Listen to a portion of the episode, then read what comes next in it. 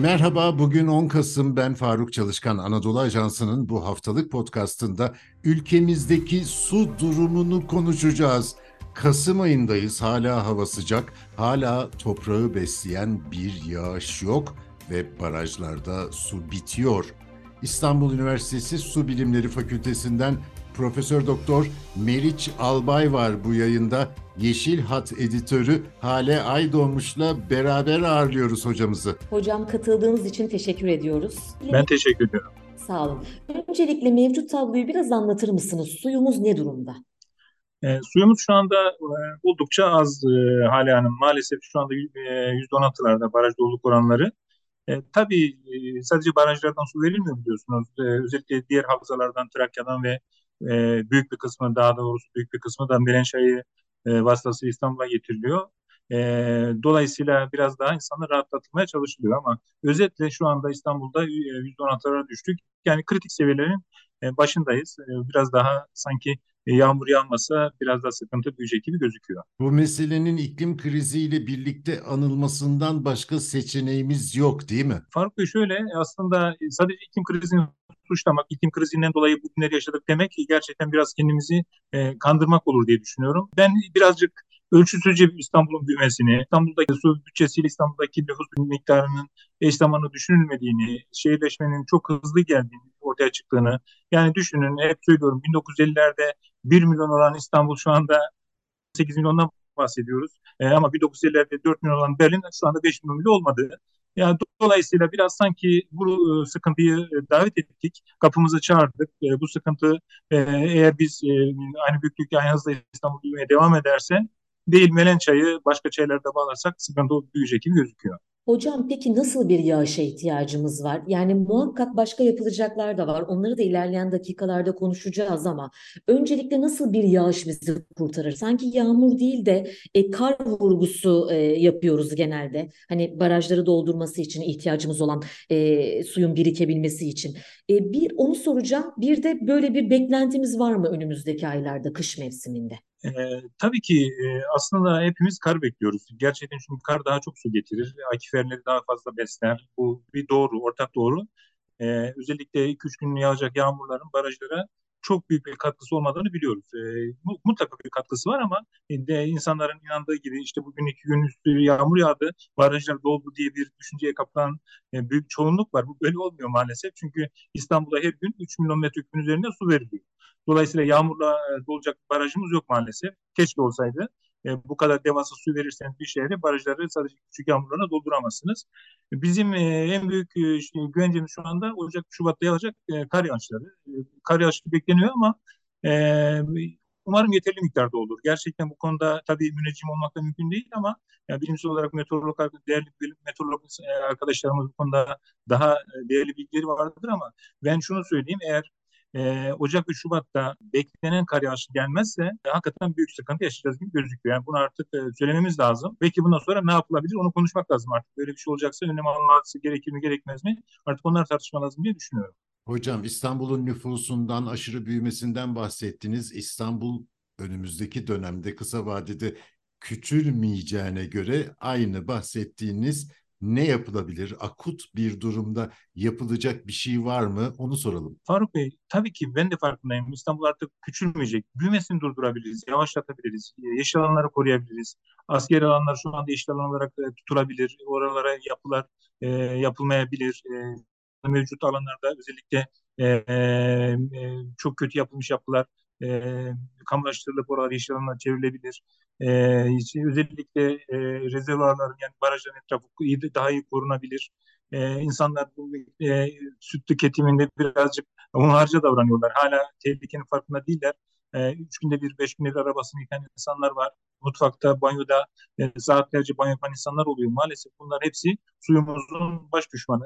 Yani suyumuzun az olduğunu bilmemiz lazım. Suyu tüketiminde artık minimize etmemiz lazım kendimizi. Bakın, Paris, yanılmıyorsam 2000'li yılların başında Paris şehrinin su büyümesine rağmen su tüketimini azaltmış. Neden azaltmış? Çünkü bilinçlenmiş. Günlük alışkanlığımızı devam ettirirsek su olmayacak. Kararına varıp böyle bir karara varmışlar ve su tüketimi nüfus büyümesine rağmen azalmış. İstanbul'da bunu yapabilir. İstanbul'da alışkanlıklarını gerçekten birazcık daha revize edilir. Tekrardan gözden geçirebilir. Ve hayata biraz daha başka türlü bakabilir diye düşünüyorum. Yani günlük alışkanlıklarımızı devam ettirirsek, hala 3 kilometre suyu biz kullanmaya devam edersek bunun gerçekten %20-%30 azalması lazım artık. Arabalarımızı ne olur artık 15 günde bir, 20 günde bir yıkamayalım. Yıkarken de bezle yıkayalım. Banyoda daha az su kullanalım. Banyodaki yıkama süremizi azaltalım. Bunlar gerçekten çok minimize edilecek şeyler. Yani yapabileceğimiz işler. Bunları yapabiliriz. Tıraş olurken, diş fırçalarken bunlar dediğim gibi çok küçümsenen Faruk Bey ama inanın bana eğer her birey dikkat ederse büyük kazanımları olan suyu barajda azaltmayacak yöntemler. Ama bunu dediğim gibi çok yapamıyoruz maalesef. Böyle bir alışkanlık edinemedik. Farkındalık anlamında sıkıntılı yaşıyoruz. Suyumuzun az olduğunu, ülke genelinde en azından az olduğunu bilmemiz lazım. Ve bununla ilgili olarak da belki de ülke genelinde bir farkındalık hareketi yaratmak lazım diye düşünüyorum. Büyük şehirleri konuşuyoruz hocam. Özellikle de en yüksek nüfuslu 15 milyondan fazla kişiyi barındıran İstanbul'u konuştuk. Onun için soracağım ben de. Peki suyumuz tamamen bitebilir mi? Böyle bir ihtimal var mı? Ben suyun tamamen biteceğini sanmıyorum. Yani öyle bir sıkıntı olacağını düşünmüyorum. Çünkü bir taraftan kuyulardan da sular alınıyor diye biliyorum ben. Yani öyle bir su bitmemesi tam olmaz ama uzun vadede eğer yağışlar böyle yağmamaya devam ederse, nazlanırsa tırnak içinde söylüyorum diye. Böyle bu seviyede durursa bir miktar kesintiler olur diye düşünüyorum. Yani benim kişisel fikrim bu. İSKİ böyle bir şey öngörmüyor ama dediğim gibi eğer Ocak-Şubat ayları inanın İstanbul için hayati aylar.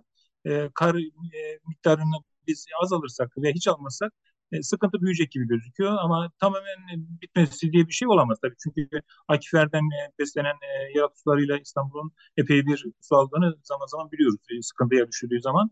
Dolayısıyla böyle bir sıkıntı olmaz ama su kesintileri Ocak-Şubat'ta bu dediğim mevzu olmasa herhalde bir miktar su kesintileri yaşayacağız gibi gözüküyor. Hocam su kullanımı ülke çapında büyük oranda tarımsal sulamaya gidiyor ve onun Doğru. da büyük bölümü aslında açık kanallarda buharlaşmayla kayboluyor. Ama maalesef tarımsal sulamanın şehre aktarılması da mümkün değil. Daha bütüncül bir bakış açısı mı gerekiyor? Kesinlikle Faruk Bey. Yani sanayileşmiş gelişmiş ülkelerde tarımda kullanılan su miktarı %30-40 civarında. Bizde ise %74 civarında. Yani iki katından daha fazla su kullanıyoruz. Ve bunu bilinçsizce kullanıyoruz. Salma sistemleri tarımsal üretim yapmaya çalışıyoruz. Artık bundan vazgeçmemiz lazım. Yani bizim ciddi bir şekilde tarımda çok güzel bir soru sordum gerçekten. Teşekkür ediyorum. Tarım deseniyle ilgili, ürün deseniyle ilgili ciddi çalışma yapmamız lazım. Yani hala Konya Kapalı Havzası'nda şeker kamışı üretiliyor. Şeker fabrikaları var. Yani burası kapalı havza. Kapalı havza ne demek? Dışarıdan herhangi bir nehrin derinin akmadığı yer demek. Kendi içine beslenmeye çalışıyor. En büyük kaynakları da yağmurlar ve karlar. Yağmazsa demek ki su yok ortalıkta.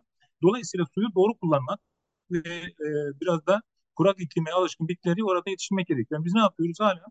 Ciddi bir şekilde su harcayan, büyümesi için, gelişmesi için su tüketen bitkileri seçiyoruz.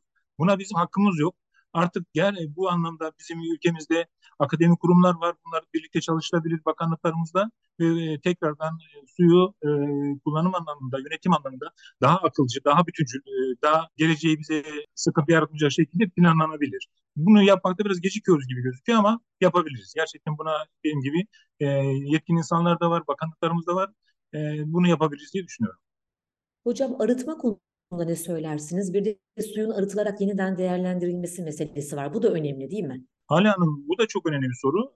Evet, dünyanın birçok ülkesinde suyun yeniden kullanımı, suyun tekrardan döngüye girmesi ve mümkün. Bunu yapan onlarca, yüzlerce ülkeler veya şehirler var, öyle diyelim. Biz de buna mahkumuz. Yani şu anda Türkiye'nin su bütçesi 112 milyar metreküp. Yani bu su artmayacak, azalmayacak. Belki küçük miktar azalır ama artmayacak. Nüfus artıyor. Suyun yani paydaşları çok artıyor. Dolayısıyla biz demek ki şu anda bizim kişi başına düşen yıllık su tüketim miktarımız, su miktarımız 1340 metreküp civarında bir suyumuz var. Ve nüfus arttıkça bu azalacak. Demek ki biz yakın zamanda 1000 metreküpün altına düşeceğiz. Yani su sıkıntısı çok fazla hissetmeye başlayacağız. Bunun için biz suyu tekrar kullanmak durumundayız. Buna mecburuz. Fakat şuna dikkat etmek lazım. Eğer bunu tarımda kullanacaksanız, sanayide kullanacaksanız, kullanım amacına göre mikrobiyolojik yönden, diğer ağır metaller yönünden, diğer özetle kirleticiler yönünden bunların incelenmesi lazım. Yani bunlar eğer halk sağlığı bakımından sorun yaratmıyorsa, üretim yönü bakımından bir sorun yaratmıyorsa kesinlikle buna mecburuz ve bunu yapmak durumundayız. Yapmamakla geç kalıyoruz aslında. Bunu bütün dünya yapıyor, biz de yapmak durumundayız. Hali hanım, yani bu konu çok oldukça önemli bir konu. Sanki bu konuda biraz da yatırım yapıp kaybolan yılları geri almamız ve geleceği birazcık daha su bakımından iplenmemiz lazım diye düşünüyorum. Hocam, son olarak benim şahsen merak ettiğim, deniz suyunu kullanma ihtimalimiz var mı? Çok mu yatırım gerekiyor? Pahalıya mı mal oluyor? Faruk Bey, belki uzun vadede bu da düşünülebilir ama İstanbul tabii 16-18 milyon nüfustan bahsediyoruz. Desalinitasyon üniteleri İstanbul için belli bölgelerde kurulabilir. Ben geçen birkaç ay önce Malta'ya gitmiştim. Malta'nın neredeyse %60 suyu böyle deniz suyundan elde ediliyor ama şöyle bir şey çekincem var benim. Orada tabii Akdeniz suyu daha temiz, daha berrak ve arıtım için çok fazla para harcanmıyor.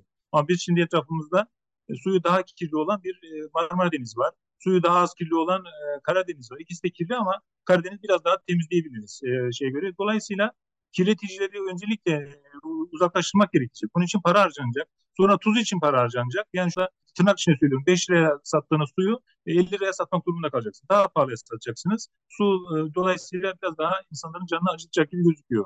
Ama buna özellikle Türkiye'nin belli bölgelerinde, turizm bölgelerinde sanki mecburuz gibi gözüküyor Faruk Bey. Yani bu sorumuz da çok kritik. Bu konuda bence geç kalmamak lazım. Tatlı su insanların olmazsa olmazı. Hayatın ta kendisi. Yaz aylarında biliyorsunuz turizm ülkesiyiz ve iklim değişimiyle beraber sanki barajlarımızda su miktarı daha da azalacak. Öyle gözüküyor.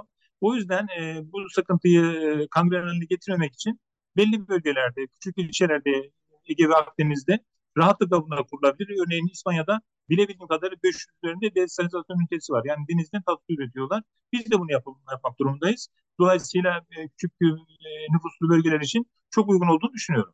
İstanbul Üniversitesi'nden Profesör Doktor Meriç Albay'a ve Yeşil Hat editörü Hale Aydoğmuş'a teşekkür ediyorum. Bizi hangi mecrada dinliyorsanız orada abone olmayı lütfen unutmayın. Hoşça kalın.